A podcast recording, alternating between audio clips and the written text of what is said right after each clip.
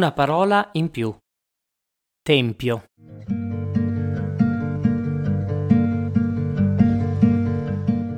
L'immagine di Gesù che ci consegna questa terza domenica di Quaresima, anno B, attraverso il brano di Giovanni della cosiddetta purificazione del Tempio, appare insolita e destabilizzante solo per chi non abbia mai letto i Vangeli.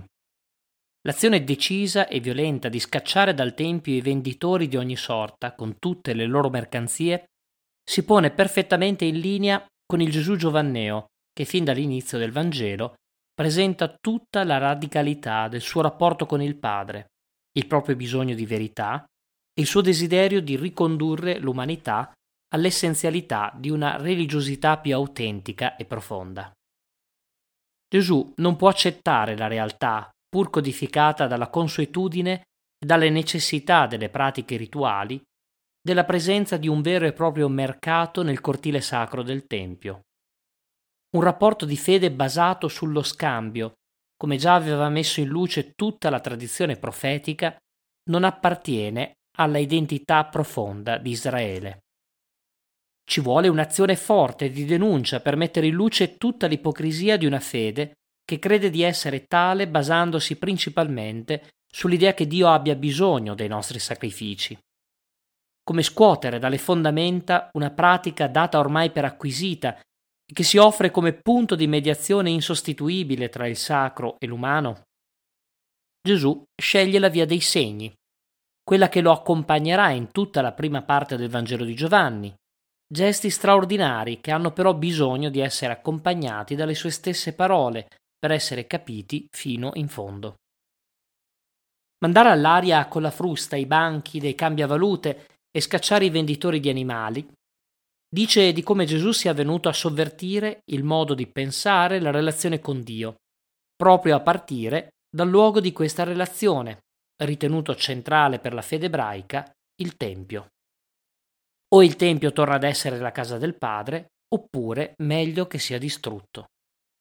Quante cose teniamo in piedi nella nostra vita pensando che siano la struttura portante della nostra fede e invece rischiano solo di essere l'ostacolo vero al cammino verso l'incontro con Dio. Quante cose riteniamo certe e indistruttibili pensando che siano il punto di appoggio di ogni nostra sicurezza e invece sono solo pura esteriorità, il tributo che paghiamo a noi stessi per comprare qualche giornata di tranquillità. Bene, Gesù è venuto anche per sovvertire queste realtà e restituirci alla possibilità di un rapporto vero e profondo con Dio, quello che passa attraverso l'incontro con Lui e la Sua parola, attraverso la decisione di vedere in Lui il Tempio di cui abbiamo bisogno per incontrare il Padre. Il segno vero a cui fa riferimento Gesù nel brano è la sua persona, il suo corpo, il suo tutto.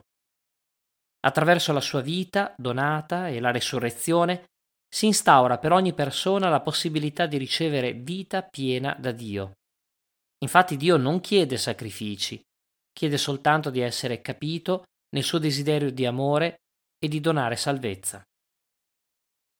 Chi vuole che tutto rimanga immobile e che il trascorrere inesorabile del tempo sia solo il segno dell'affermarsi di poteri costituiti e diritti inalienabili, ha poco a che fare con la logica del Vangelo.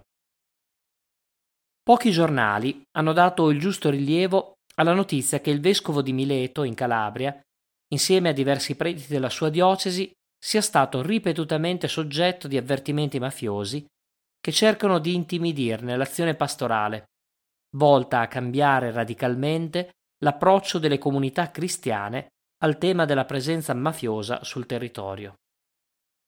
La risposta che sta seguendo la denuncia libera e aperta del vescovo sembra mobilitare le persone verso una reazione sana e decisa, una risposta chiara che sappia sbilanciarsi, senza mezze misure, nel dichiarare irricevibile ogni forma di compromesso con la mafia. Un'azione profonda che ribalta ciò che per decenni è sembrato normale e non sovvertibile. Eppure facendo leva sulla coscienza è sempre possibile rimettere in moto le persone, fare capire loro che il tempio vero in cui possiamo ritrovare Dio, ma anche la nostra profonda umanità, è sempre il nostro corpo, è sempre quell'interiorità che va riconosciuta e difesa, anche a costo di perdere qualche sicurezza, proprio come ci insegna Gesù in questa pagina di Vangelo.